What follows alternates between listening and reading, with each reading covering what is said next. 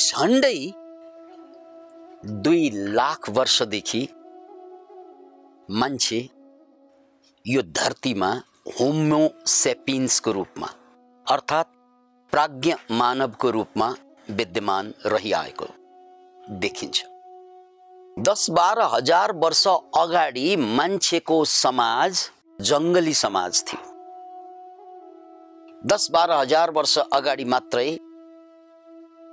कृषि समाजमा कृषि गरेर जङ्गलमा बस्नुको साटो कृषि गरेर निर्वाह गर्न थालेका देखिन्छ।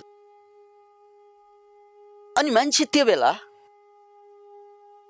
कबिला कबिलामा बाँच्थे समूह समूहमा बाँच्थे। गजबको कुरा के थियो भने त्यो कबिलामा बाँच्ने कबिला जङ्गली समाजमा पनि कबिला कृषि समाजमा पनि देखिन्छन्। जङ्गली समाजमा रहँदा मान्छेहरूको सबभन्दा ठुलो धन भनेकै के थियो भने शिकार। शिकार नगरिकन खान नपाउने। शिकार गर्दै निर्वाह गर्नुपर्ने कि फलफुल टिप्नु पर्यो? कि चाहिँ शिकार गर्नु पर्यो? त्यसकारण त्यो बेलाका मान्छेलाई हन्टर ग्याडरर भन्ने गरिन्छ। यी हन्टर ग्याडरर कि फलफुल टिप्ने कण्डमूल खन्ने के शिकार गर। अनि उनीहरूको माझमा सरदारहरू हुने गर्थे। समूहको लिडर मुखिया नाइके। यो मुखिया यो नाइके यो सरदार अब मौरीको त हुन्छ भने कमिलाको हुन्छ मौरीको हुन्छ जहाँ झुन्ड हुन्छ त्यहाँ लिडर अनिवार्य हुन्छ। इभन त्यो बाँदरहरूको बिचमा पनि सबैलाई तहलाउने एउटा बाँदर हुन्छ। त्यसलाई अल्फा मेल भनिन्छ। मान्छेमा पनि अल्फा मेल क्यारेक्टर हुन्छ। बाँदरमा पनि हुन्छ। हुँदारमा पनि हुन्छ। त्यो अल्फा मेल क्यारेक्टर भनेको लिडरसिपको क्यारेक्टर हो। उनको पछि पछि अरू सबै लाग्न बाध्य पार्दैछ अत मान्छेको सवालमा पनि जङ्गली समाजमा या कबिलाको समाजमा मान्छेको लिडर त चाहियो। अहिलेको भाषामा राष्ट्रपति प्रधानमन्त्री अलिकति अगाडि राजा त्योभन्दा अगाडि सरदार मुखिया नाइके।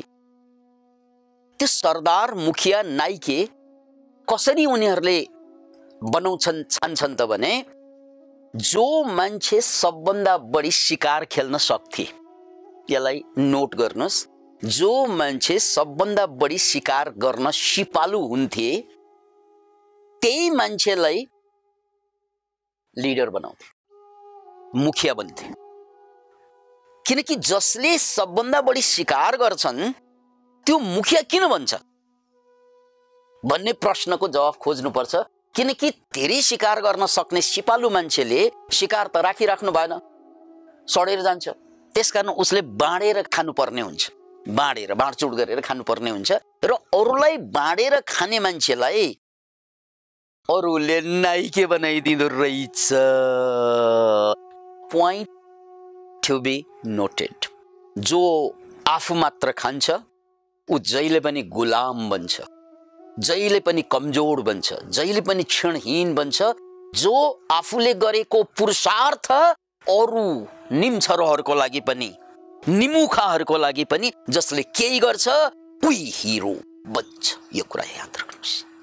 यो धरतीमा लिडर जन्मिने तरिका चाहे घरको लिडर भनौँ चाहे टोलको लिडर भनौँ या देशको लिडर भनौँ जो मान्छे लिडरको रूपमा मान्छेले स्वीकार गर्छ त्यो मान्छेको एउटा क्यारेक्टरिस्टिक त्यसको विशेषता के हो भने ऊ अरूको लागि पनि केही गर्छ त्यसकारण बाहिरी जिन्दगीको एउटा गजबको मर्म के हो अरूको लागि केही गर्नु आफ्नो लागि मात्रै गर्ने त कमजोर हुन्छ अधिकांश मान्छेको बुझाइ के हो मैले कमाएको मैले गरेको मेरै लागि त हुने अरूलाई किन दिउँ अरूलाई केही किनै दिउँ भन्ने यो डायलग आयो भने अरूले पनि तपाईँलाई केही पनि दिँदैन। त्यसपछि तपाईँ कमजोर बन्छ तपाईँ क्षणहीन बन्छ। त्यस कारण आजसम्म हामी क्षण जिन यो समाजमा किन छौँ त भन्नाले हामी अरूको लागि सिनको बाँच्दैनौँ। घर चार करोडको ठडिएको हुन्छ घरको अगाडि खाल्डो पर्यो भने सरकारलाई कुरेर बस्छ यसरी। छे छे छे। घर पाँच करोडको हुन्छ। घरको अगाडि भ्वाङ पर्यो भने सरकारलाई कुरेर बस्छ। किनकि यो सोच कि अरूको लागि केही नगर्ने। सडक त आफूले पनि बनाउन सक्छ नि पैसा धेरै भएका मान्छेले। तर गर्दैनौ गर्दैनन् मान्छे। यी निम्छरा हुन्छन् यी मान्छेहरू।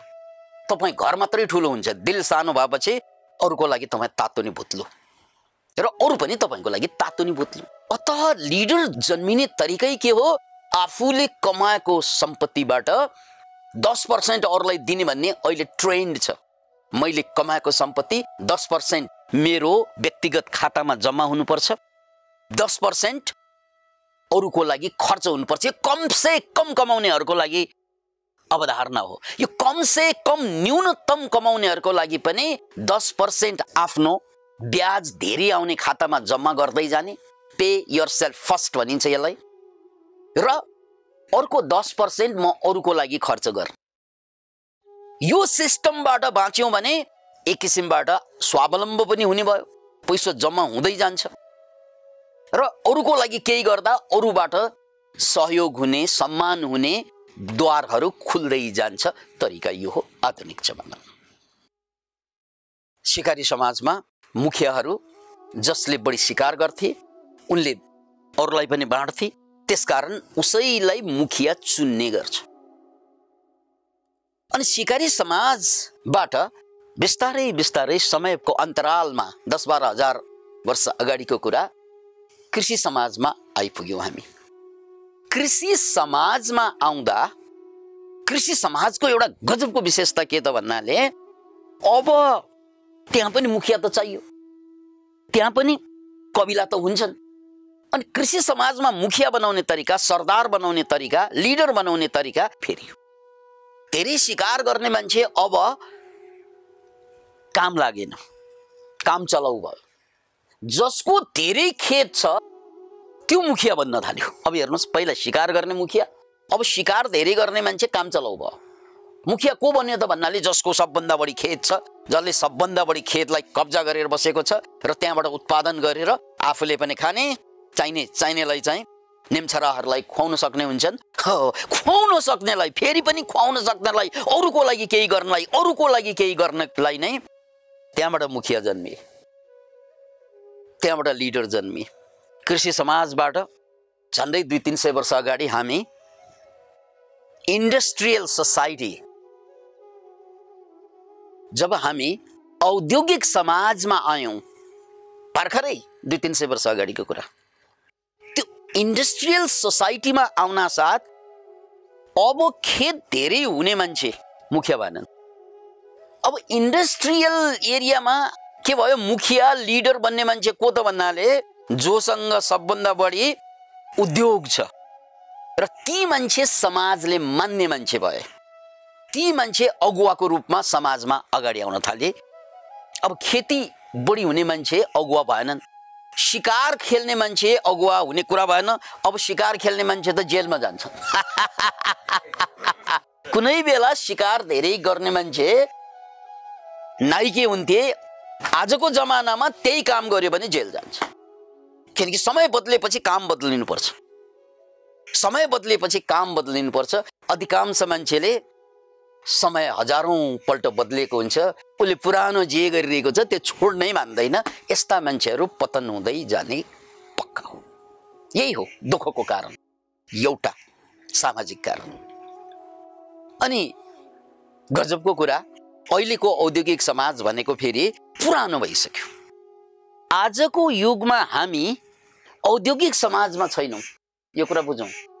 जसरी अब खेत धेरै भएर धनी हुँदैन अहिले। धनी हुनको लागि या पावरफुल हुनको लागि जस्तै योभन्दा अगाडि यहाँले अमेरिकाको राष्ट्रपति कोरे राष्ट्रपति अमेरिकाको योभन्दा अगाडि डोनाल्ड ट्रम्प। डोनाल्ड ट्रम्प चाहिँ राष्ट्रपति बने। किन भन्नाले उनीसँग प्रशस्त सम्पत्ति थियो। त्यो सम्पत्तिको प्रभावबाट अगाडि आउने किन भयो त भन्नाले डोनाल्ड ट्रम्पसँग उद्योग छ। आजको समय फेरि कृषि समाजबाट हामी धेरै पर औद्योगिक समाजबाट पनि पर अर्कै समाजमा आइसकेका छौँ। कति मान्छेलाई थाहा नै छैन। थाहा नभएर सिकार खेल्न गयो भने जेल गयो जस्तै। थाहा नभएर खालि त्यो अवैज्ञानिक तरिकाबाट खेती मात्रै गरेर बसे जत्रो ठुलो खेत भए पनि त्यसले लछार पाटो नला जस्तै। समय बदलेपछि औद्योगिक समाजमा आउनुपर्ने हो तर हामी औद्योगिक समाजबाट बाहिर आइसकेका छौँ। चेतना भया। अहिलेको सोसाइटी भनेको आइटीको सोसाइटी हो इन्फर्मेसन टेक्नोलोजी।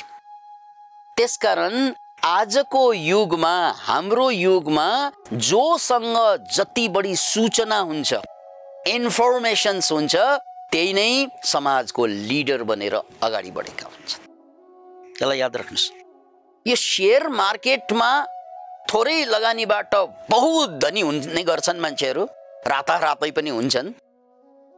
सेयर मार्केटमा पुरुषार्थको कुरा केही पनि हुँदैन इन्फर्मेसनको कुरा हुन्छ। कुन सेयरलाई मैले बेच्नुपर्छ कुन कम्पनीको सेयरलाई मैले किन्नुपर्छ त्यो सबै कुराको खेल केमा आधारित हुन्छ इन्फर्मेसनमा। इन्फर्मेसन भनेको सूचना। जति बढी सूचना हुन्छ नि तपाईँमा त्यो सूचनाको आधारमा आजको मान्छे मिनेट मिनेटमा धनी भइरहेको हुन्छ। जस्तै एउटा उदाहरण सुन्नुहोस्। सुनको भाउ डलरको भाउ उदाहरण। दिनदिनैमा चेन्ज भइरहेको हुन्छ। एक दिनमा सुनको भाउ बढ्न सक्छ घट्न पनि सक्छ। अब मैले सूचना पाइदिएको भए के हुन्थ्यो त भन्नाले ल है सुनको भाउ चाहिँ घट्दैछ भनेर पहिल्यै सूचना मसँग डेटा एनालाइसिस गरेर सूचना ल्याउन सकिन्छ। त्यो सूचना आएको भए भाइ भरको सुनलाई बेचिदियो। भोलि डलरको भाउ खस्कन पनि सक्छ बढ्न पनि सक्छ। यही सूचनाको आधारमा तपाईँले डलर अब किनेर राख्ने कि बेच्ने भन्ने कुरा निर्णय गर्न सकिन्छ। र एउटा निर्णयबाट एउटा इन्फर्मेसनबाट मालामाल भइदिन्छन् मान्छेहरू। जस्तै जग्गाको कुरा गरौँ। कुनै ठाउँमा बाटो जाँदैछ। ठ्याक्कै त्यो बाटो छेउको सर्लक्क जग्गा किनेका मान्छेहरू दस गुणा बिस गुणा भाउमा दुई चार वर्षमा बेचिदिन्छन्। त्यो इन्फर्मेसन भनेको त्यो हो। त्यस कारण आजको युगमा कुन ठाउँमा जग्गा किन्ने कुन बेला सुन किन्ने कुन बेला लगानी गर्ने कुन बेला लगानीलाई बेच्ने यो सबै कुरा इन्फर्मेसनमा आधारित हुन्छ। एउटा अद्भुत प्रसङ्ग जोड्न चाहन्छु। अद्भुत प्रसङ्ग। सेकेन्ड वर्ल्ड वार पछि दोस्रो विश्वयुद्धपछि जापान तहस नहस भएको कुरा सबैलाई थाहा छ। र जापान तहस नहस हुँदा त्यो जापानको अर्थतन्त्रलाई उकास्नको लागि धेरै अमेरिकनहरूले पनि सहयोग गरेका थिए। ओ डिमियनको नाम जो डेटा एनालिसिस गर्दै उनले एउटा गजबको सूचना पत्ता लगाए डेटा एनालाइसिसको आधारमा। र त्यही आधारमा जापानको औद्योगिक जुन क्षेत्र हो सेकेन्ड वर्ल्ड वार पछि दिनानुदिन बढ्दै बढ्दै विश्वव्यापक बजार हुन सफल भयो। ओडेमियनको डेटा एनालाइसिसले के देखाएको छ त भने कुनै पनि उद्योग कुनै पनि सिकाइ कुनै पनि कुरा सिक्नको लागि जान्नको लागि चलाउनको लागि पहिलो पन्ध्र पर्सेन्ट मात्रै गाह्रो हुन्छ। अनि त्यसपछि अटो पाइलटमा जान्छ। त्यसो भनेको मतलब के त भने यदि तपाईँ एक अरब रुपियाँ कमाउने योजनामा हुनुहुन्छ भने मात्र पहिलो पन्ध्र करोड कमाउन बहुत गाह्रो हुन्छ। असम्भव प्राय हुन्छ। कति रे? पहिलो पन्ध्र पर्सेन्ट पन्ध्र करोड। एकचोटि तपाईँले पन्ध्र करोड कमाइसकेपछि एक अरबको लागि मेहनत खासै गर्नु पर्दैन। यसरी चाहिँ जान्छ यसलाई अटो पाइलटमा जान्छ। तर पहिलो पन्ध्र करोड भने बहुत गाह्रो हुन्छ। सायद तपाईँलाई अब लाग्दो होला। ओहो सर कसरी कसरी कसरी? यो सिके त हामी पनि धेरै माथि जान्थ्यौँ कि ओ ओ डेमियानको डेटा एनालिसिसबाट पत्ता लगाएको कुरा यही हो। यो पनि सूचना हो। यो पनि सूचना हो। यो पनि सूचना हो कि यदि कसैलाई बहुत ठुलो काम गर्नु पर्यो बहुत ठुलो या व्यापारमा होस् या प्रेम जगतमा होस् या लगानी जगतमा होस् या शिक्षामा होस् या सत्तामा होस् जहाँ होस् यदि तपाईँमा सफल हुने चाहना छ भने कुनै पनि क्षेत्रमा त्यो सबैमा हुन्छ चाहना सफल हुने। तपाईँलाई गाह्रो भनेको पहिलो पन्ध्र पर्सेन्ट मात्रै हुन्छ। भनाइको मतलब पहिलो पन्ध्र पर्सेन्ट तपाईँले पहिलो पन्ध्र करोड रुपियाँ अघिको उदाहरण स्वरूप कमाइसकेपछि अब पचासी करोड त यसरी कमाइन्छ। कसरी कसरी कसरी भन्ने प्रश्न होला है। यसको जवाफ के हो त भने पन्ध्र करोड कमाउने आइडिया आइसकेपछि त्यो पाइपलाइन बन्छ त्यसको। तरिका बन्छ त्यो सिस्टम बन्छ। त्यसबाट नलेज गेन भइसकेको हुन्छ पैसा उत्पादन हुने नलेज पहिलो पन्ध्र पर्सेन्टमा। त्यो नलेजले कमाउने हो पछि। सुरुमा पहिलो पन्ध्र पर्सेन्ट गाह्रो किन हुन्छ त भन्नाले तपाईँलाई नलेजै हुँदैन। पैसा गुमाउने तरिका त धेरै थाहा हुन्छ। कमाउने तरिका कम थाहा हुन्छ किन के अनुभव छैन। एक्सपिरियन्स छैन। अत गाह्रो भनेको पहिलो पन्ध्र पर्सेन्ट मात्रै हो। त्यो पहिलो पन्ध्र पर्सेन्टले तपाईँलाई धेरैपल्ट ब्याकमा लग्छ धेरैपल्ट खसाल्छ धेरैपल्ट पतन गराउँछ। म खत्तम भएँ सक्यो म ताट पल्टेँ। अब केही गर्न सकिँदैन भन्ने निराश बनाउँछ यो पहिलो पन्ध्र पर्सेन्ट। अनि त्यो पन्ध्र पर्सेन्ट पार हुनासाथ अनि त्यहाँबाट बाहिर आउने तरिका स्वाट स्वाट स्वाट स्वाट थाहा हुन्छ। यसरी विकास हुन्छ। यसरी धन कमाइन्छ।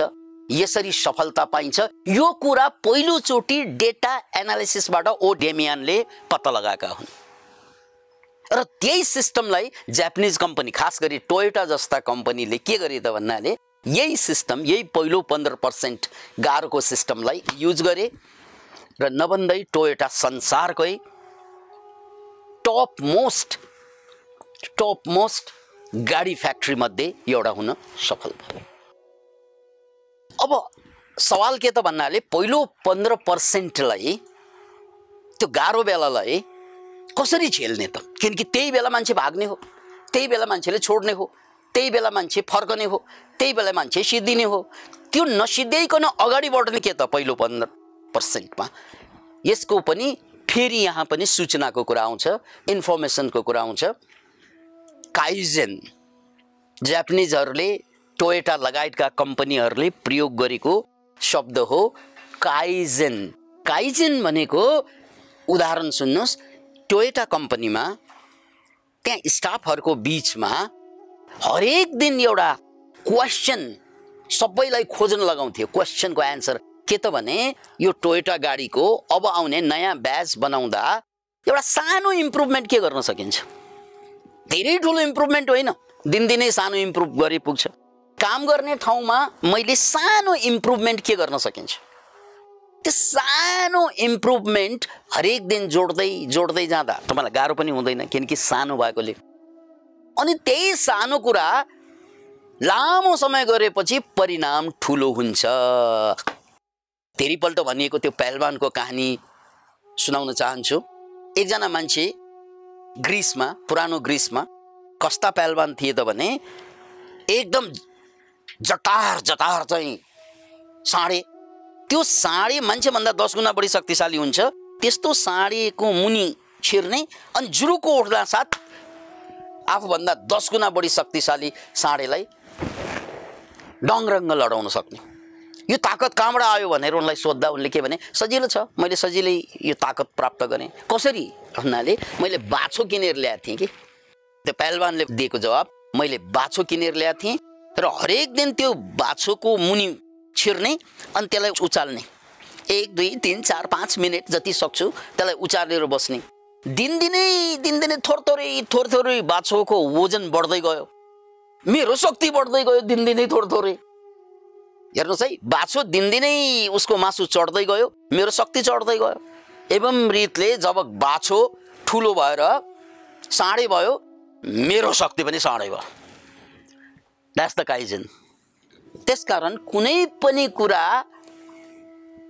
त्यो पहिलो पन्ध्र पर्सेन्ट जुन गाह्रो हुन्छ त्यसलाई पनि झेल्ने तरिका के हो त भने फेरि यो पनि इन्फर्मेसन हो सूचना हो काइजन प्रयोग गर काइजेन प्रयोग गर यो पनि डेटा एनालिसिसबाट नै आउने कुरा हो काइजेन तपाईँले आफ्नो किचनमा हुनुहुन्छ भने हरेक दिन एकचोटि सोच्नुहोस् त एउटा सानो चेन्ज हरेक दिन गर्ने के गर्दा यो किचन अझ सहज बन्छ टोयलेट के गर्दा यस टोयलेट अझ सहज बन्छ? सिम्पल्ली तपाईँ टोयलेटमा एउटा सानो मनी प्लान्ट या डलर प्लान्ट या स्नेक प्लान्ट एउटा टक्क लगेर टोयलेटमा राख्नुहोस् त। टोयलेटमा छिर्दा तपाईँलाई मजा लाग्न थाल्छ। धेरै ठुलो चेन्ज होइन। एउटा सानो प्लान्ट एउटा राखे पनि टोयलेटमा चेन्ज आउँछ।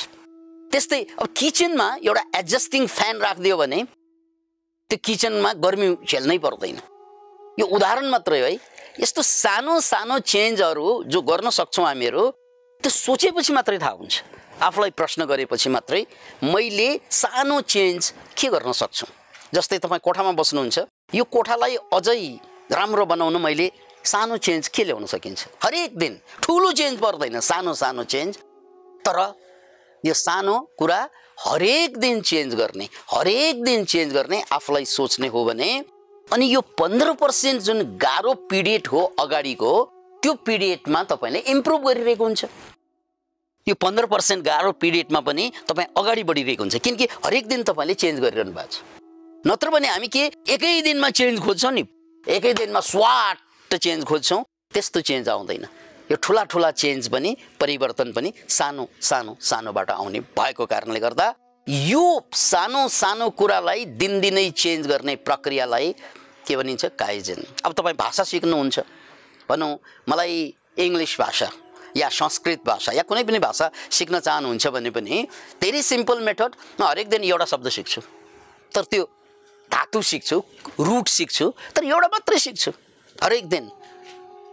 तपाईँले यसरी एउटा एउटा रुट सिक्दा चार पाँच सयवटा रुट सिक्न थाल्यो भने त्यो भनेको कति एक दिनमा एउटा सिके पनि तिन सय पैँसठीवटा हुन्छ एक वर्षमा।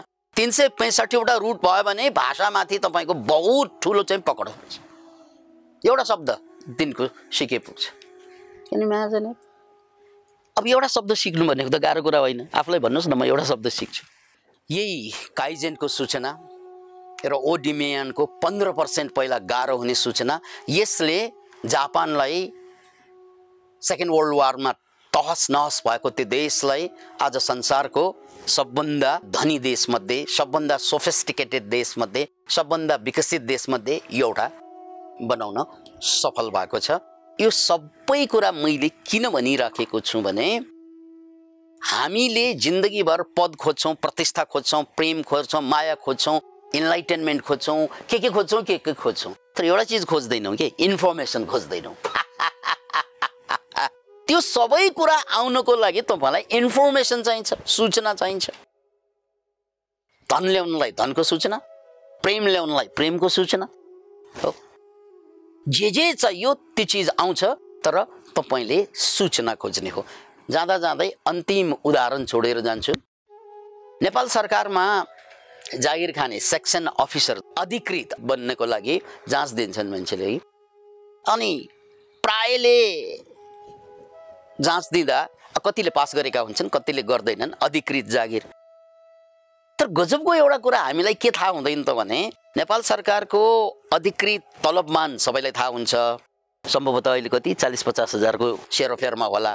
अनि नेपाल सरकारभित्रै त्यसको डबल पैसा आउने ठाउँ पनि हुन्छ। त्यही अधिकृत जाँच दिएर। त्यो कहाँ हुन्छ त भने पहिलाको मेरो सूचना अनुसार जस्तै भन्सारमा या चाहिँ फरेन कन्ट्रीमा जहाँ खटाइन्छ मान्छेलाई राजदूतको सेकेन्ड म्यान भएर आदि इत्यादि सेक्टर हुन्छ त्यहाँ त्यही सेक्सन अफिसरलाई तिर्ने पैसा धेरै फरक हुन्छ। जाँच त्यही दिनुपर्ने हो। अब इन्फर्मेसन भनेको यही हो। यदि तपाईँ हामीसँग पहिल्यै ए नेपाल सरकारको कुन कुन सेक्टरमा सबभन्दा बढी पैसा छ म त्यो सेक्टरको लागि तयारी गर्छु त्यहाँ जाँच दिन्छु भनेर इन्फर्मेसन पहिल्यै आएको भए के हुन्थ्यो? धेरै फरक पर्थ्यो। तर हामी त्यो इन्फर्मेसन बिना जाँच दिन जान्छौँ अनि जागिर खाइसकेपछि पछि पत्ता लाग्छ ओहो यहाँभन्दा त फला ठाउँमा चाहिँ जाँच दिएको भए यति नै पास गरेको भए मेरो पैसा धेरै हुन्थ्यो मेरो पावर धेरै हुन्थ्यो। यो जम्मै कुरा त पहिल्यै रिसर्च गरेर त्यसको इन्फर्मेसन पत्ता लगाउनु पर्थ्यो। त्यस्तै लभ गर्दा इन्फर्मेसन नपुगेर बर्बाद भयो होइन मेरो? बिहे गर्दा इन्फर्मेसन नपुगेर बर्बाद भयो होइन? कति विवाहहरू? त्यसकारण सबभन्दा ठुलो कुरा आजको युग भनेको शानदारसँग बाँच्नु छ भने सबभन्दा पहिला इन्फर्मेसन सूचनाहरू। बढीभन्दा बढी सूचना आफूले गर्ने विषय आफू बस्ने ठाउँ या आफूले गरेको काम या आफ्नो कम्पनी या आफ्नो संस्था त्यसको बारेमा बढीभन्दा बढी सूचना आउनु नै नेक्स्ट लेभलमा जाने तरिका हो। Thank you very much